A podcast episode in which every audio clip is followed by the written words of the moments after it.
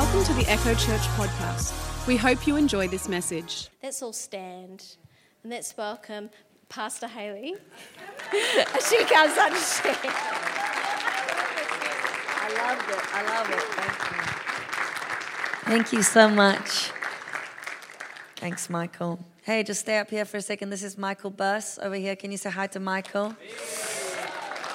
Michael has been serving me for the last three years, doing pretty much anything and everything. Uh, so he does all things admin. He helps pastor people. He helps lead and build schools.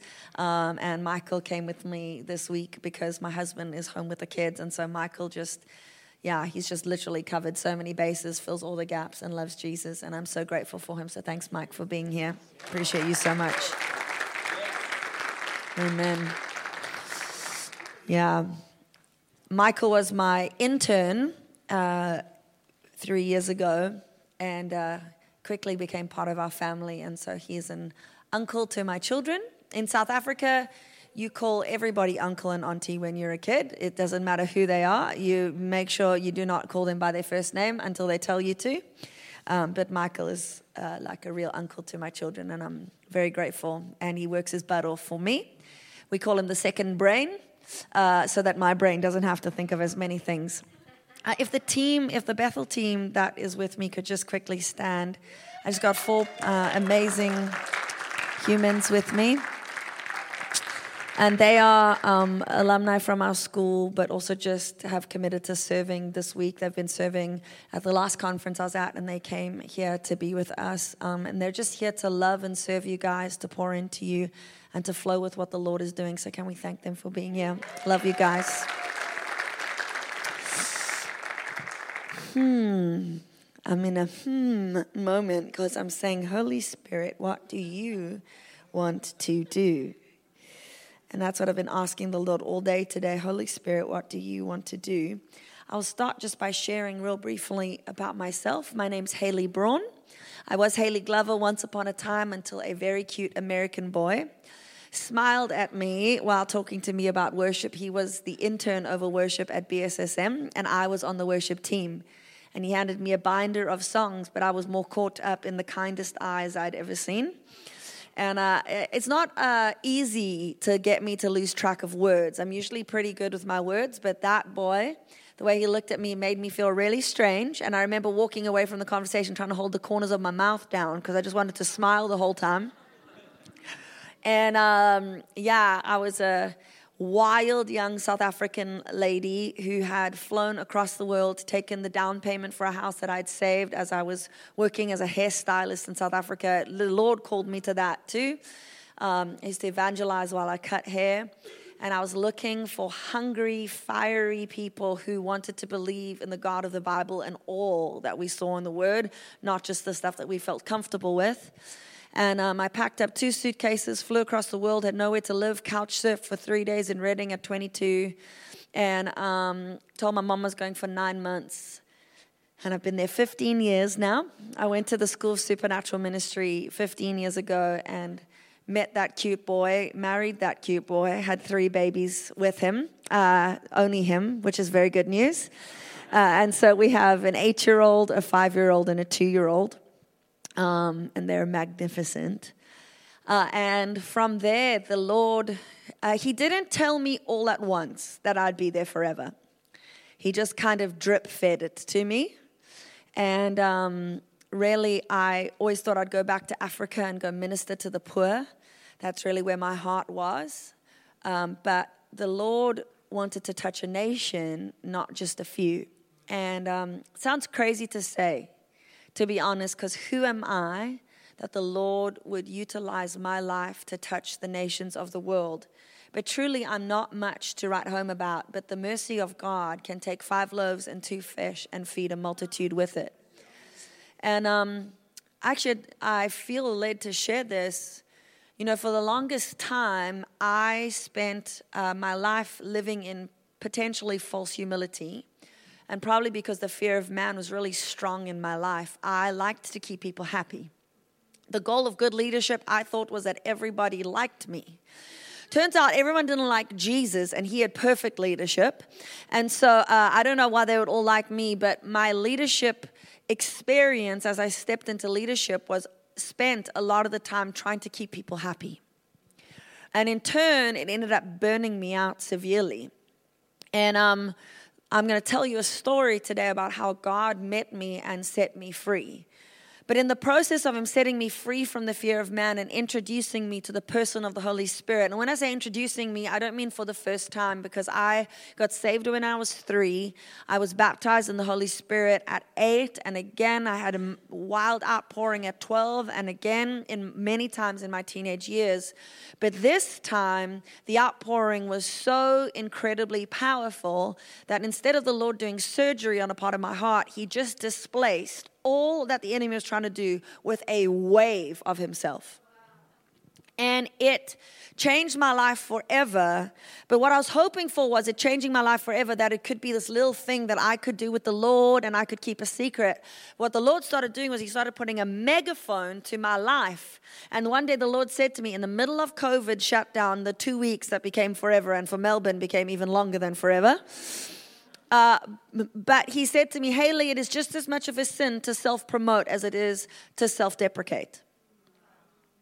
He said, You think it's noble to hide what I've given you in the secret little huddle, in the secret little cave. But Hayley, I didn't call you to put what I gave you in the ground. I called you to reproduce it, to multiply it. Are you hearing me? Got tall poppy syndrome, hey? Australia. South Africa is not very different. Like, don't get too big, don't stand out too much, don't sound like you're too awesome, because if you think that, then people will think that you think a lot of yourself, and, and then, you know, all that. I don't know what happens after people think that you think a lot of yourself. What happens after that? None of us know because we all want to avoid it. No, then maybe we get rejected. So, really, that's the fear of man managing us, the fear of man governing us. We've seen the experience of the fear of man over nations during lockdown. We've seen the, this fear, and I'm not saying that uh, abiding by lockdown or doing anything like that. I'm saying it's this. Uh, I, I, don't want to ask questions about our sexuality. I don't want to ask questions uh, about um, the biblical reference to sin. I just want to stay away from it. Anyone? Why? Because I don't want to engage in the discomfort, but the church is being pushed to dis- engage in discomfort, not because we want to be activists, but because we're called to be revivalists. Are you doing okay? In Genesis 1, I want you to turn there real quick. Genesis 1:27, I believe it is. Thank you, God. In Genesis 1:27, God makes this declaration. Let's go to 26 actually. It says, And then God said, Let us make man in our image, after our likeness, and let them have dominion over the fish of the sea, and over the birds of the heavens, and over the livestock, over all the earth, and over every creeping living thing that creeps on the earth. So God created man in his own image. In the image of God, he created him, male and female. And God blessed them, and God said to them, Be fruitful and multiply, fill the earth and subdue it, and have dominion over the fish of the sea, and over the birds of the heaven, over every living thing that moves on the earth. You know, it's really interesting. How many of you have read Genesis 1 before? Come on. How many of you learned it in Sunday school? I did many times. You know what's really interesting here? I've been doing a study on the creation of man because I feel like the Lord told me, Hayley, I didn't call you to be an activist, I called you to be a revivalist. An activist comes against something, a revivalist knows the plan of God and the purpose of God and brings that forth. And so I felt the Lord begin to woo me into studying why God made men. What's really interesting is when Genesis 1 was written, when God began to breathe the creation story, uh, there was already many stories that existed. It was man made stories, man made religion, and really it was breathed into a Babylonian time, into a time when there were kings and pharaohs. And these pharaohs and kings were known by the people as the figurehead, as the image of God. Which is why when you look in like Daniel, when the king makes a decree, everybody has to follow it. Why? Because the king is God the pharaohs, they would have a king and a queen pharaoh, and both of them would be a representative, an image of the male god and the female god, and whatever they said is what people did. Why? Because if you disobeyed them, you disobeyed God. And God comes in and he says, I am about to tell you the real story about men and women. I'm about to tell you the real story of creation. And this story of creation is not one made by man, but it was one made by the one who made man. And this story is not about a figurehead or a person, it is about a people. It is about a people that was made in my image. So no longer now are we seeing this hierarchical point of view that one man or one woman represents God, but now God is saying every man and every woman represents and bears my image which means everybody is on equal playing field but it also means everybody has a mandate And that mandate in the, in, the, in the context of what God made, He said to subdue the earth and to multiply. A lot of people think that word multiplication is simply having kids. But we can see in Matthew 25 in the parable of the talents that what did the master come to see? Did they increase what he gave them or did they not? That our life reflects the image of God by how we steward what has been given to us. That actually the glory of God is revealed by us grabbing a hold of what we have and saying, I'm going to take ownership of this, and boldly I'm going to claim it and I'm going to make something of it. That word subdue, often we think of subdue as like a bad word, like squash it down. But actually, that word subdue is like to cultivate a garden. We know that Justin knows what it means to cultivate a garden. Turns out when we bought a house, I didn't know what it meant to cultivate a garden. I had great ideas of what gardens should look like. I remember when we first bought a house, it was my first house ever, and I was like, oh my goodness, babe, I've got so much vision for our garden. Well, it turns out I had so much vision for our garden, but when you start watering a garden, what starts growing? Weeds, weeds. And you actually have to spend time. If you want a very manicured garden, I might need someone to work for me full time. That's what I've started to realize is that gardens take work. Subduing creation, God created creation to grow. Everything to grow. He created you to grow. He created your garden to grow. He created vegetables to grow. He created weeds to grow. He created flies to multiply. Everything God made multiplies. Sadly, flies multiply. There's not a one thing. God takes an apple tree, and inside one apple, there is potential for hundreds of apple trees. Hundreds of apples. Everything God creates has exponential increase. And somehow we as people seem to think that we are we somehow have to be qualified to multiply, to own, to increase uh, in, in our lives. We feel like there has to be some special qualification. Meanwhile, actually, just you breathing qualifies you to increase. Are you doing okay? You can, you can talk, you can laugh. I haven't been funny yet, actually, but sometimes I think of funny things to say. Or you can just laugh at me. That's totally fine too. You know, the, the world has peddled this message of you have to be influential to have a powerful life. I think Christianity a little bit at times with the way the world is has up has kind of taken on that culture and it's kind of like according to how many followers you have or how big your church is or how how full you can make a stadium is how much of an impact you can have on your city. But actually the god of the bible isn't looking for the qualified. He's looking for the available and I can say that because I have every reason to be sitting where you are and not where I am. I have no PhD. I don't even have a degree. I am a hairdresser. That is my qualification. I'm qualified to cut your hair. I could give you foils if you wanted. Could highlight it. I could do it all.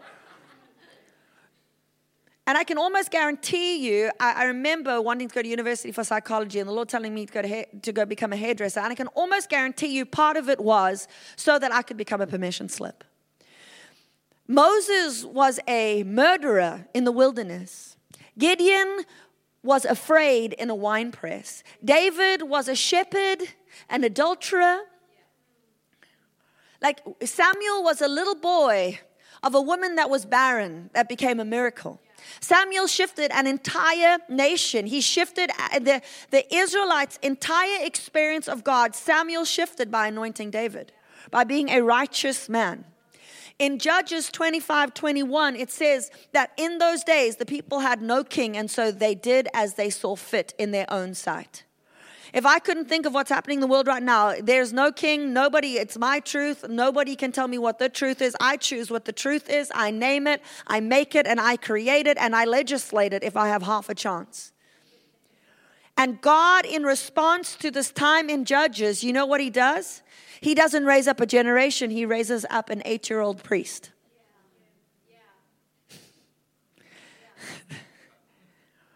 says when Samuel was weaned, usually around eight years old, he was committed to the house of the Lord. And the Lord said, when he raised up Samuel, he said, I will raise up one who will do what is in my heart and in my soul. I will find one who is audacious enough to say, I can hear the voice of God. One that was audacious enough to say, God, drive me into your heart so that I can carry it, I can bring it, and I can become what you desire. The world is peddling a message of become the fullness of yourself. Have you seen those Instagram little things about the Disney characters? You know, all of us are obsessed with discovering who we are. We've got the Enneagram, we've got Myers Briggs, we've got the DISC test, you've got Strengths Finders, you've got what Disney princess you are, and sometimes you turn out to be the hyena from the, then you're like, oh no, not that one. Anyone, Ursula the Sea Witch from Little Mermaid. It's the last one I want to be. We, we all are trying to discover who we are. We're all trying to discover what am I? How does my brain work? How does my heart work? Why am I the way I am? And it turns out that you don't know because you didn't make you. A lot of us spend so much time trying to apologize for ourselves, change ourselves when we actually didn't even create ourselves. A lot of times we think God's glory is going to come separate from us, but turns out Colossians 1:27 that says Christ in you, the hope of glory. I had a sweet musician this year. He was a third year student. I was leading our third year, and he well, he stayed in our house and helped us with our kids, and just a spiritual son to me. And he said, Hayley, I, I have to ask you a question. I said, Great, I'm ready. Ask me the question. He goes, But I think I might sound prideful. I said, Well, you're going to have to risk sounding prideful knowing that I know that you're not a prideful person. I said, Sometimes we make statements that have pride in them, but doesn't make us prideful. Sometimes we have questions, we, we need to have answers. We need to have people we can be vulnerable enough to bring the tough questions to that we know aren't going to label us prideful just because we asked a question that has pride. And uh, he said, Will we ever experience God's glory in worship without people getting in the way? And I think he was hoping that I'd say, Yes. There is a space in the church, there is a space in worship where God's glory will overtake us and we will get to a point where people won't get in the way. But I thought about it and I said, no, impossible. I said, because God has written human beings into the story of revealing his glory we didn't write ourselves in, we couldn't choose our way in. But when God wrote the story of the redemption of the world, when He wrote the story of the redemption of your neighborhood, of your city, of your workplace, of your grocery store, of the, the next door neighbor beside you, of the IT industry, when He wrote in the story of the revelation of His glory in Melbourne, Australia, He wrote your life into that story. And he said, I will not reveal my glory apart from those that are my heirs. There is, it is impossible because he doesn't want it. And he wrote the story. And so many times I've wished that God could do the thing that he has called me to do without me. I just wish he could just, I don't know, like he could just, my humanity could just go away and he could just go, hello, here I am. And every time I want that, he goes, No, I want to do it with you. Why? Because he is a God of love, and love desires partnership, love desires connection, love wants to do it with those that he made. Hmm. But we can get in the way sometimes. More than anything, I just want to tell you the enemy has an assignment towards your life directly in opposition to your greatest breakthrough. To, and listen to me, breakthrough for yourself is not ever meant to remain with you. I think Justin played a clip of a message that I preached on a Sunday not so long ago. I preached at, at Bethel. I preached about every encounter is like receiving an apple. It's so enjoyable in the moment. You eat it, nom, nom, nom, nom, nom. And you have this, you know, you have this encounter. Someone comes up and they give you a prophetic word that changes your life. You're like, oh my goodness, it's so powerful. I love it so much. This is amazing. God sees me. Hallelujah. Or you're standing in worship and you feel the waves of God's love. And you're like, oh, God loves me. This is incredible. But at the core of every good tasting piece of fruit from heaven is seed. And so many times we have incredible experiences in the presence of God, but we forget that God has put seed at the core. And if we can plant that seed in the hearts of our lives, and if we can nurture them and protect them, those seeds will become the very thing we just ate, but they'll feed a multitude. You see, if we never ever plant seeds in our lives, we always have to go to a place that has apples. And so our Christianity, our walk is limited to apple vendors. I have to go find the next word. I have a lot of Christians that, you know, people come visit Bethel and they come for a word, and I have no problem with that. It's wonderful. Come for the word, but there is a word. There is a word that was spoken 2,000 years ago, 6,000 years ago. There were words that were spoken, and those words have not changed. But so many times we want this moment because we want to eat something, but God actually wants us to be people that plant those things in our lives and they begin to grow and we nurture them and we take care of them. But you know what it takes? It takes belief in who God is and who He says you are. It takes an insatiable amount of courage to own who God's called you to be. Do you know why? Because who God has called me to be is not what I came out of the womb as.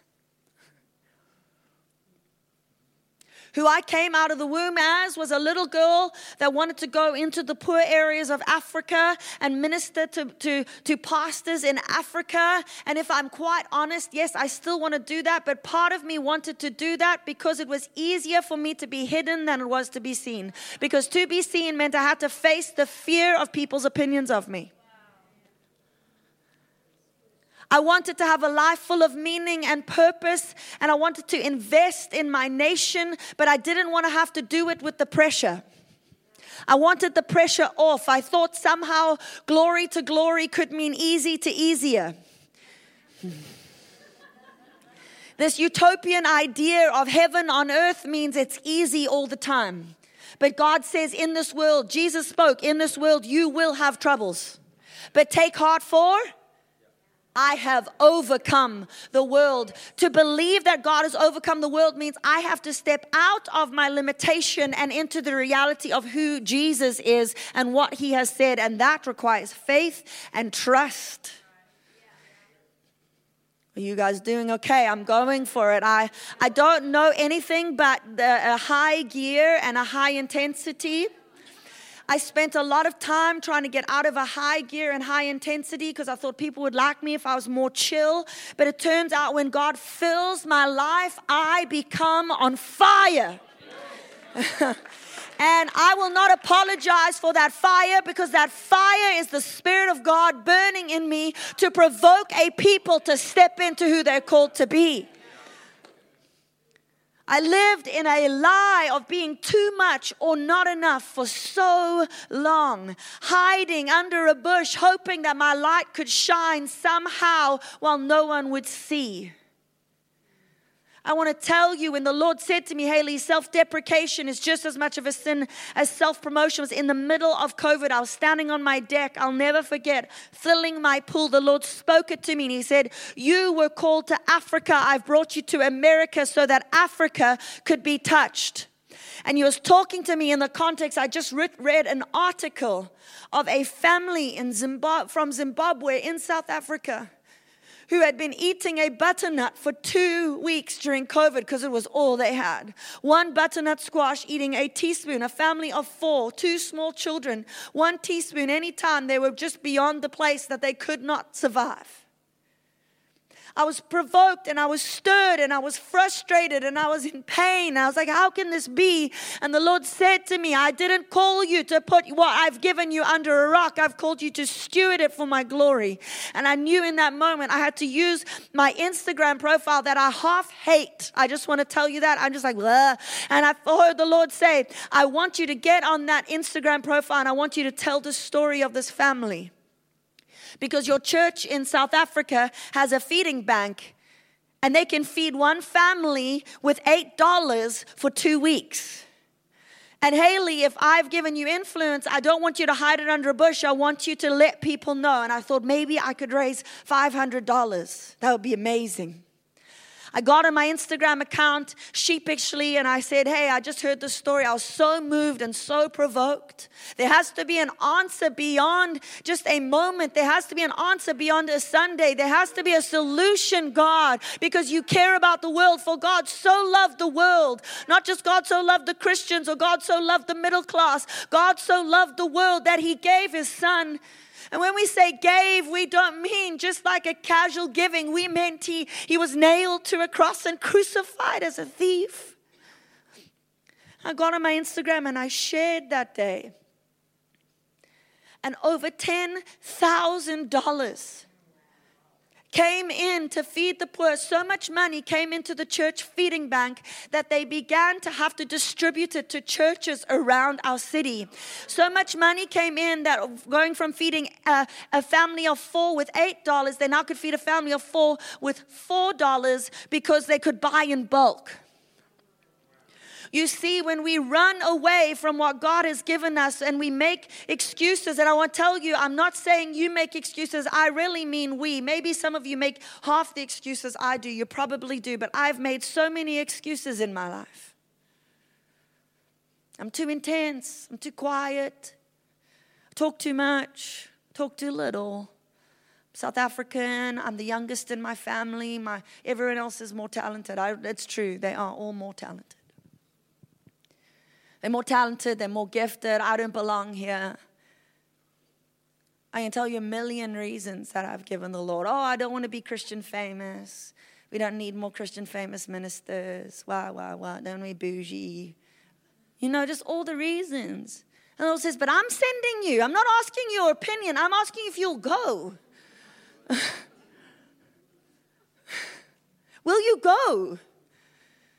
Will you be? You see, I didn't come out of the womb wanting to do this. I came out of the womb wanting to be the, the keys player that played in the background while someone else did this because I want to be part of it. I just don't want to be at the front.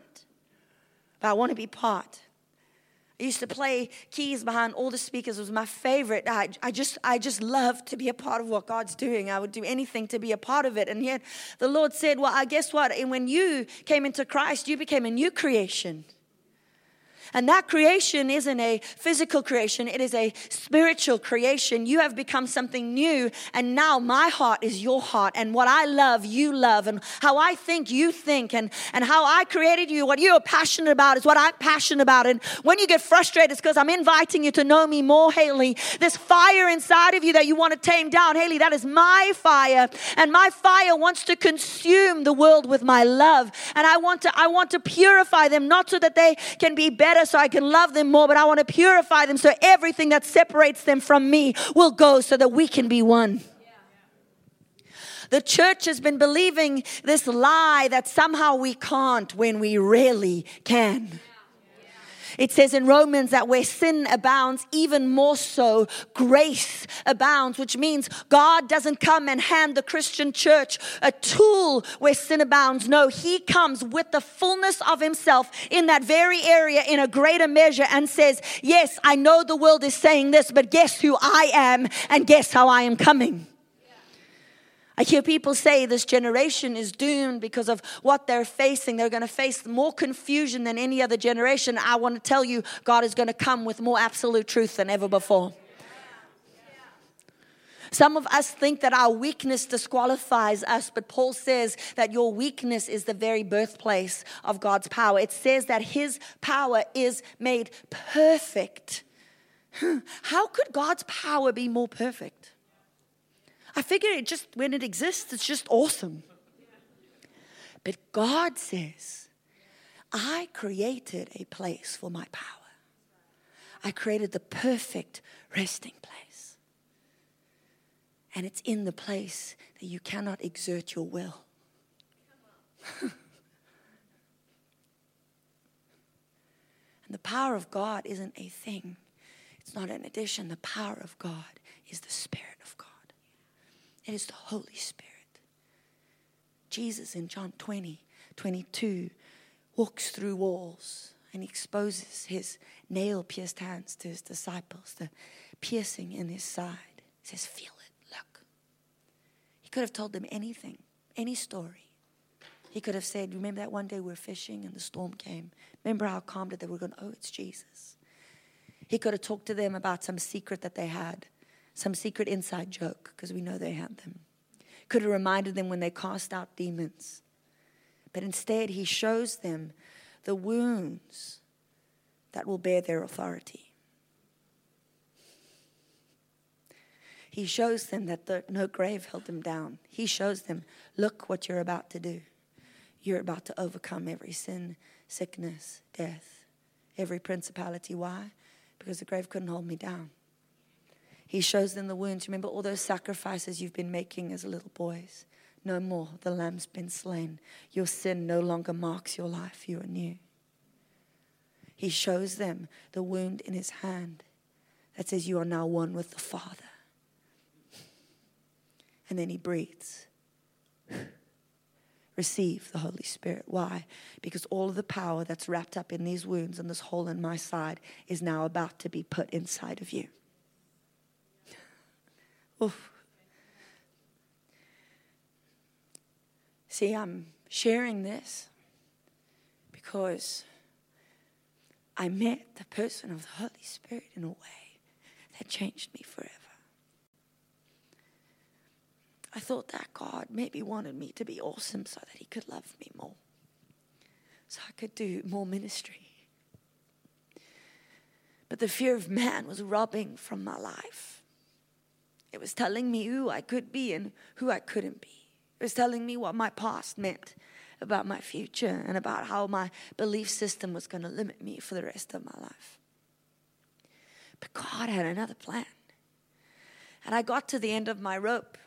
You know, it's interesting in the story in Luke 15 with the prodigal son, the father didn't come find the son in the pig pen, he waited for the son to turn.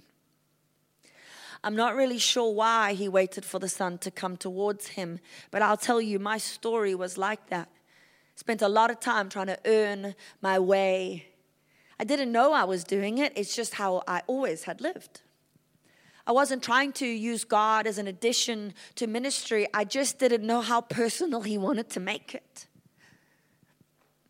Oftentimes in our Christian walk, we, we're not trying to be distant or disconnected. We actually just don't know how close He wants to be. People say, Look at Jesus, magnify Jesus. And we're like, I, I, I can't see Him. Where do I look? And we don't realize He sent us the helper to reveal the Son. That's John 16.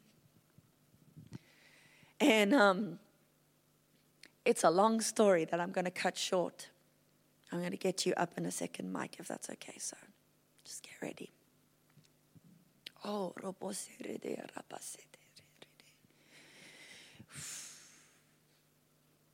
I find it hard to talk about this story because this story isn't just a, a good story, you know. This story has fundamentally changed my life forever three and a half years ago, I encountered the Holy Spirit, and I've spent three and a half years stewarding one encounter, and I still have not come to the end of what I received. I just wrote a book on this encounter that I had. I was hoping to write 45,000 words. I got to 72 and I realized I had to stop, and I still have more because the Spirit of God is so vast and so wide, and His love is so deep that it is truly unsearchable, but it is attainable. Many times we hear God is fully available to us. The veil is torn. We can have all of Him, but the church doesn't know how to make the withdrawal. Because we have limitations in our mind about who we are and who He is and how much we can access. People say, get hungry for the Lord. Actually, I think we're saying, get aware of what is available. And I want to tell you, I came to the end of my rope. I was burnt out in ministry. I had glandular fever and shingles, both viruses I'd had before, wake up in my body. Again, my body was so exhausted. My adrenals on my kidneys were completely depleted. I'd been living in adrenaline because on the inside, I'd been living in the tension of trying to be everything for God and everything for people. I'd been living with two masters, trying to keep two voices happy when I just needed one on the throne, living a life of constant sacrifice, trying to be obedient. And I got to the end of my rope and I got a prophetic word from a man named Michael Koulianos. And he said, called me out in a meeting and he said, Hayley, the fear of man has to die in your life. I thought, great. How? Didn't say it, thought it.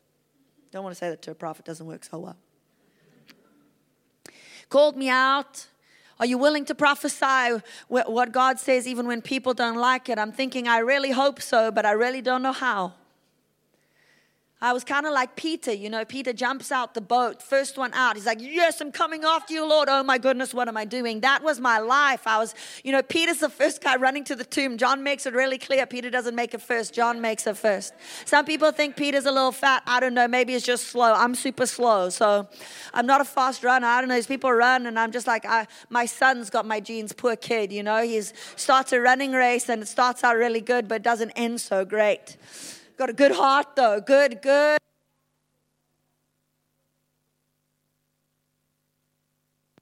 Check. I touched the button. That was telling me. Aiden's got a good heart. And I said to Aiden, uh, oh, I mean, we good.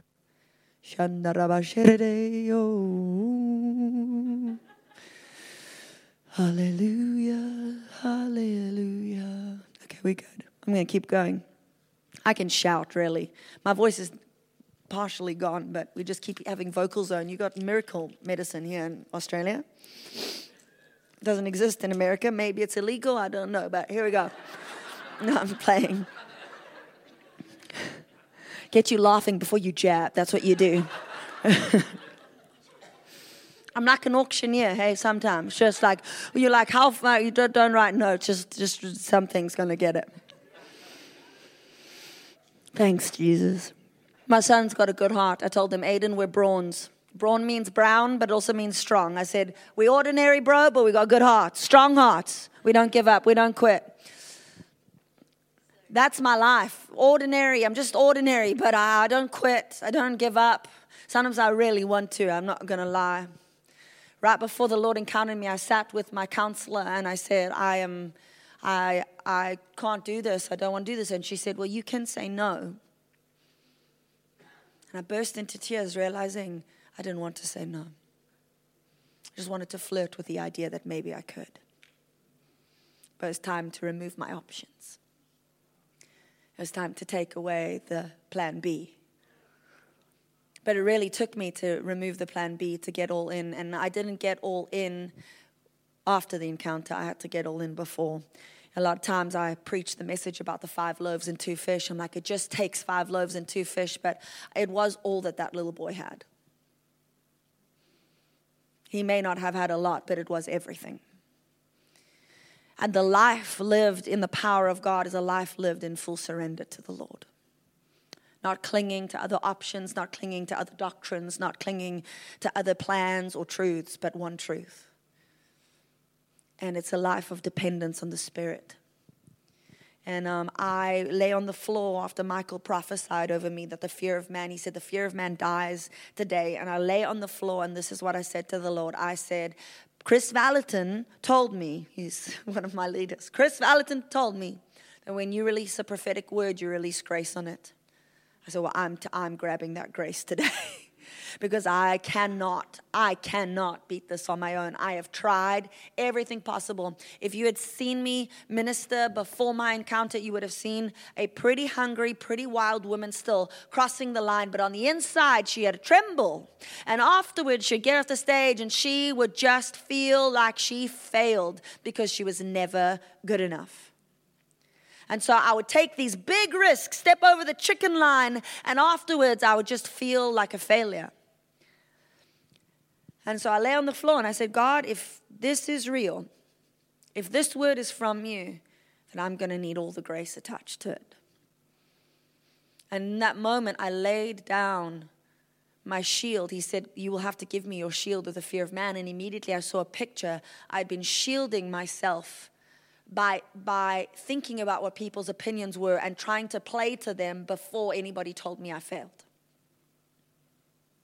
It's a wild thing when you have a prophetic gift that sometimes you can actually figure out what people want and you can serve what they want instead of what God is doing. And I had to lay down that shield and I said, Well, Lord, I heard once that when we surrender, that you will come in return. So I'll give you my shield of the fear of man if you'll be my shield. That's what I said. I knew I was being a little gingerly, a little, little cheeky, but I, I was like, I'm not going to be able to do this naked. So I'm going to need a shield. And, Jay, and Abraham said that you are my shield and my great reward. And uh, I asked God, would he be my shield? And he said, Hayley, I'll be your shield. And I'd love to tell you, I got off the floor that day and I was free, but I didn't. I got off the floor that day and I felt exactly the same, except I knew I had received a seed. That's all I knew. I, I can't explain it other than I have got something that has the ability to become something bigger than what I have right now. I just knew I had to keep it in the fire. You know, when Jesus rebukes the disciples for having little faith, it wasn't for the amount of faith, it was for the amount of time the faith remained in the fire. That amount, you have little faith, it wasn't the size of their faith, it was the length of their faith.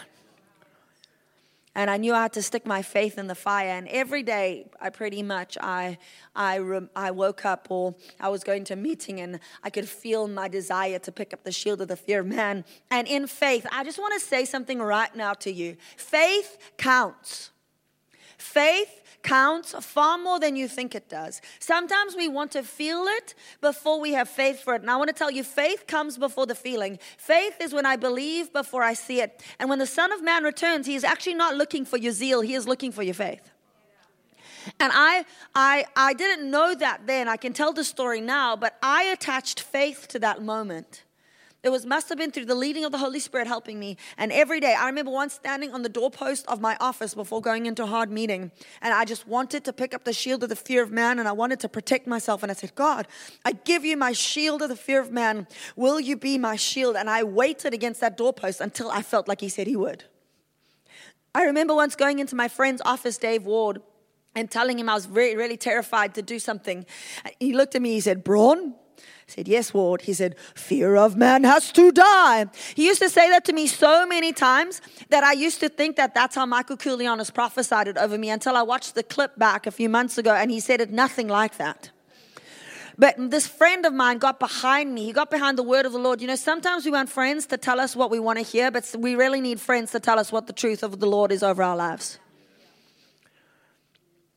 Michael, you head up for me. Michael's going to come play guitar. Thanks, Michael.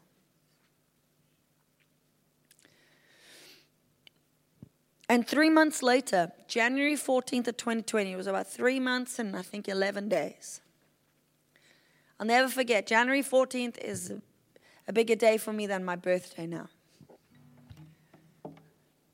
And January 14th of 2020, I was, it's a long day, it's a long story. I don't have time to share it with you.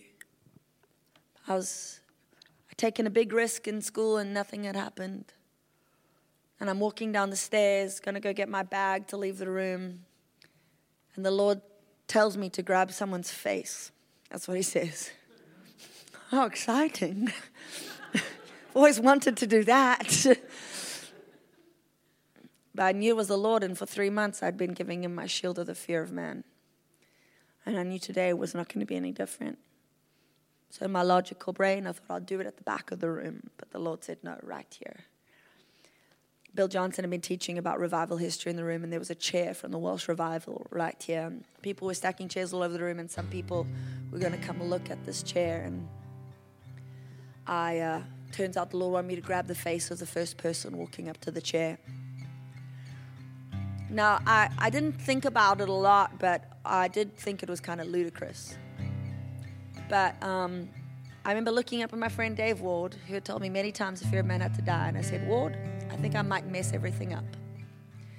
And uh, he gave me this puzzled look, but I moved immediately. And as I leant forward to grab the face of the person that was in front of me, the power of God hit me from the top of my head and shot through my body down to my feet and out of my hands.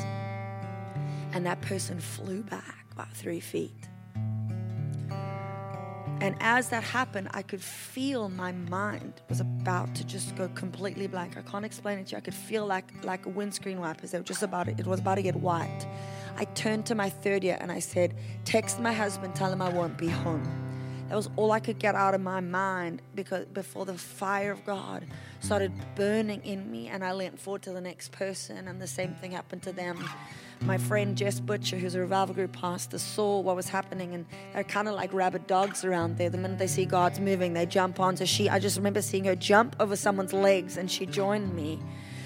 And as I began to lay hands, you can feel the power of God's hitting the room right now. I can feel the weight of the Lord right now in this room. As I, as I began to minister, my mind for the first time went totally clear, and every thought, every deprecating word, every fear, every insecurity completely left my mind, and all I could feel was the weight of God's love and hear Him say, This is all He would say about every person this is my prepared place, this is my resting place, this is my house to hold my glory and I began to move, and he would pace me and tell me who to touch and when to wait and what to say. And everything that he said was so full of love. I remember walking up to someone as I was ministering, and I could feel they weren't ready to, for me to grab their face. I could just feel they weren't ready. And instead of God saying, Oh, they're not ready, they're not open, they're closed off, or whatever we want to call them, the Lord would say, Lay your hands on their heart and say, I release the river of God. And in the spirit, I could see that he was releasing his river of love to begin to flow in their lives to wash away the debris that was limiting them. He wasn't interested in the limitation, he was just interested in getting his love in. I remember as the Lord began to minister to a worship leader in our class, he said, Don't touch him, just speak. And I began to speak. It's not by might nor by power, but by the Spirit of God. And the Lord began to tell me to touch his left hand and his right hand and tell him it's not by your gift or your ability, it's not by what people have prophesied or said, it is by the Spirit. And as I began to prophesy, this boy started to shake so violently. Surround him protect him as the Lord began to shake off fear and insecurity his, from his life. This didn't just happen for one day. This happened for six weeks. I shook violently under the power of God. And I don't just mean at school or at church, I mean in the broccoli section of the grocery store, in my bed at night. My husband would wake up, and in my sleep, I was crying out for a baptism of fire.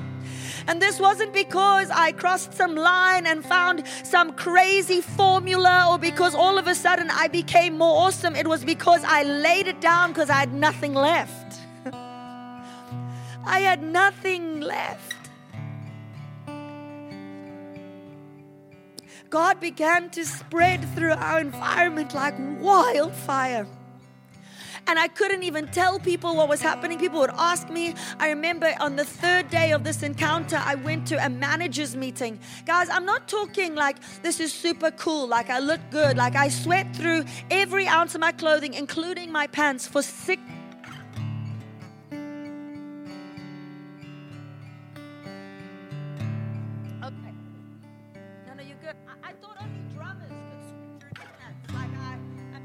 understand your armpit sweating, but your pants, like I've only seen drummers do that before. I, I, I looked like such a mess. I, I used to, I remember the second day of this encounter, I woke up thinking I was totally normal. And I get into my car, and about a minute into my drive to work, I hit the highway and I get overwhelmed by tears and I'm just weeping and weeping. I was driving in the truck lane, the slow lane. It was raining outside. I'm like, Lord, this is not helpful. My windscreen, I've got no windscreen wipers on my eyes. My windscreen wipers can't move fast enough. I remember trying to get to this preacher's meeting. I was got there 20 minutes late because I couldn't get up the stairs. Who put stairs in a revival church? I don't know. I haven't seen too many here. Well done. I walked into that preacher's meeting and people thought that I had had some devastation because I was crying so hard. And I remember just saying, It's Jesus. That day we are supposed to write poems or something to uh, describe fruit. I don't know, we're trying to work on good language for preaching so we could become more colorful preachers. And I was trying my best to honor what they're asking. You see, when the fear of man dies in you, it doesn't mean you lose honor. So I'm trying to honor, and these people are writing these fantastic poems about bananas and peaches in the summer. And I wrote a poem called Strawberry Jesus. Said he was my favorite sweet treat.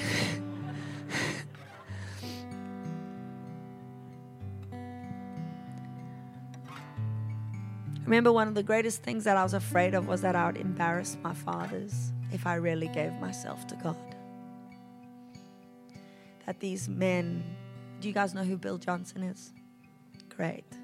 That that Bill, Chris Vallotton, these people that had paid this high price for revival, that if I really gave myself to God, maybe I'd just become an embarrassment to them. I remember one day we're in church now again, nobody knows what's going on because in the managers' meeting I went to, they said, Hayley, what's going on? Because I'm crying on Thursday morning before anything's ever happened. And I tried to open my mouth to tell them, and all I do is, and I slide onto the floor. And I'm just weeping on the floor as the Lord is undoing me. And this repentance is coming over me. And I'm going, God, I'm sorry I've asked you to fill a room when you wanted to fill me. I thought it was easier to fill a room because it's just not as complicated as this brain is. But you wanted to fill me all along. And I'm lying on the floor in a mess, just crying and crying. I can't even tell them what's happening. And I just hear Dave go, You need to pray for them. And I'm like, I can't even move. As I'm crawling around the floor and Dave's lifting me up and flopping my hands on people like this isn't like beautiful. These are the leaders of our school. Like these are distinguished. I this I don't I do not recommend this, but I did this. My spiritual dad was lying face down on the floor and I just flopped over across his back and I just began to cry out as I lay over his back. God, touch my dad. Pour out your spirit on my dad. Would you touch him, God, the way that he's invested in me, Lord? Would you pour out in greater measure? And one of these days, I'm stumbling around church and I'm praying for people because in this encounter, I could see the Holy Spirit resting on people as I can see now, all over these two right here. God is all over you too, loves you, He's with you, He loves your hunger, He loves your hunger. And He's putting a holy fire in you for such a time as this. And you've been crying out for more and you've been wondering when it was going to happen. And the Lord says it's coming and He's going to put you at the forefront of a great army for a harvest. And I was moving around this room, touching people, and I saw the Lord resting on our cameraman. And I went and I touched him, and we both went down together. And I looked kind of like a giraffe trying to drink water, you know, because I was kind of bent over and I couldn't get up off the ground. My legs were like spread like this, and it just really looked bad. And my hair was like this all the time. You couldn't see my face, and my eyes were swollen from crying. And I just remember this man's hand grabbed mine as he lifted me up from probably the most awkward looking place you've ever seen. And I could feel that his hand was a hand of an older gentleman. But the problem was, was Paul McClure was singing "I Love You, Lord," and he started to sing "Let It Be a Sweet Sound." And as he started singing that, I just could not believe that I could be a sweet sound to the sweetness that was encountering me. And I was just like, I'm a sweet sound. Oh God, we are a sweet sound. How can it be that we're a sweet sound holding this man's hand? I don't know who he is, but he was felt very nice, very friendly. But I didn't care whose hand I was holding or who else was there because God was there. And once I got enough composure, thinking I should toddle off back to my seat and sit for a bit, I opened my eyes and it was Bill Johnson. The very man that I was afraid that I would embarrass. And he looked at me and he said, Now it's my turn. And immediately I knew that I was going to pray for him, but the Lord told me, You need to grab his face. And so I said, Papa, I'm, I'm going to need to grab your face. And he took off his glasses, put them in his pocket, got on his knees. A man of revival, receiving from a messy, hungry daughter. Just as he had always told me, but I wasn't quite sure if he meant it.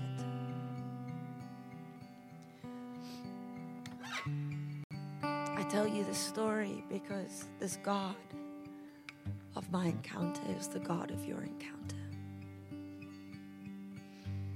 And I shook for six weeks, probably because I needed to be shaken.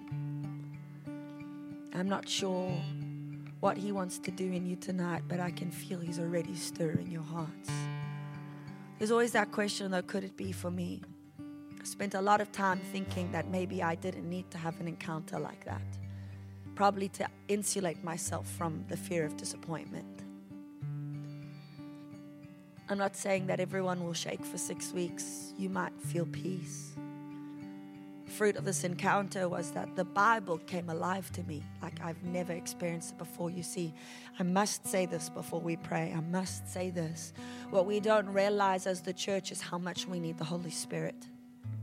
We, we, are, we are fundamentally malnourished in the ways of the Spirit. I've, I cannot actually describe to you the grief that I feel of our willingness to live as Christians without dependence on the Spirit. And I lived it and still sometimes try to move without it, and it is not enjoyable it is not life giving. The Holy Spirit is paramount to living the God life in power. It is paramount to living the God life in understanding of who Jesus is and seeing and beholding Him. We cannot worship without a revelation that the Holy Spirit gives us of Jesus. We cannot know the thoughts of the Father. Some of you, you need to know the love of the Father, but you don't recognize that you have to have the revelation the Spirit brings. For 1 Corinthians 2 says, who knows the thoughts of God but His Spirit? And it goes on to say, But you have not been given the Spirit of this world, you have been given the Spirit of God, and therefore you have the mind of Christ. We have become too wrapped up in the things of this world. We've clung to our trauma. I want to tell you, God wants to touch your trauma. He loves you. He, he is absolutely moved and grieved by the trauma you have experienced, but He does not want you to build an altar around that trauma. He wants you to let Him come in so that He can love you and touch you. And one, and He will step by step, He will heal you and He will set you free, and you will become a deliverer of people. He will take that which the enemy sought to rob you, and he will grieve with you, and he will mourn with you, and he will hold you, and then he will heal you, and then he will make you a deliverer of captives. Because that which the enemy sought to rob from you, he will use for his glory and for your fullness of life. This is who our God is. We do not have to be limited by the limitations of this world, but we can enter into His heart and He can walk with us and He can heal us and He can teach us. The Spirit of God, the Holy Spirit, He wants to encounter you. He wants to touch you, not just now, but He wants to walk with you every day. He is my best friend. I am delighted to lean on Him. Many times before these kinds of meetings, I'll say, God, if you don't show up, I don't want to do this because my words are boring if you don't come. My words could tickle someone's ears or make someone feel good, but I'm not interested in making us feel good. God, I want transformation, and only by your Spirit are we transformed. But He calls you His resting place. He calls you His home. He calls you His prepared place. And He wants to live in union and communion with you. And He wants to work through your life so that the world can know that there is one God and He is alive. Because you are image bearers of God called to reveal His glory. Why don't you stand with me?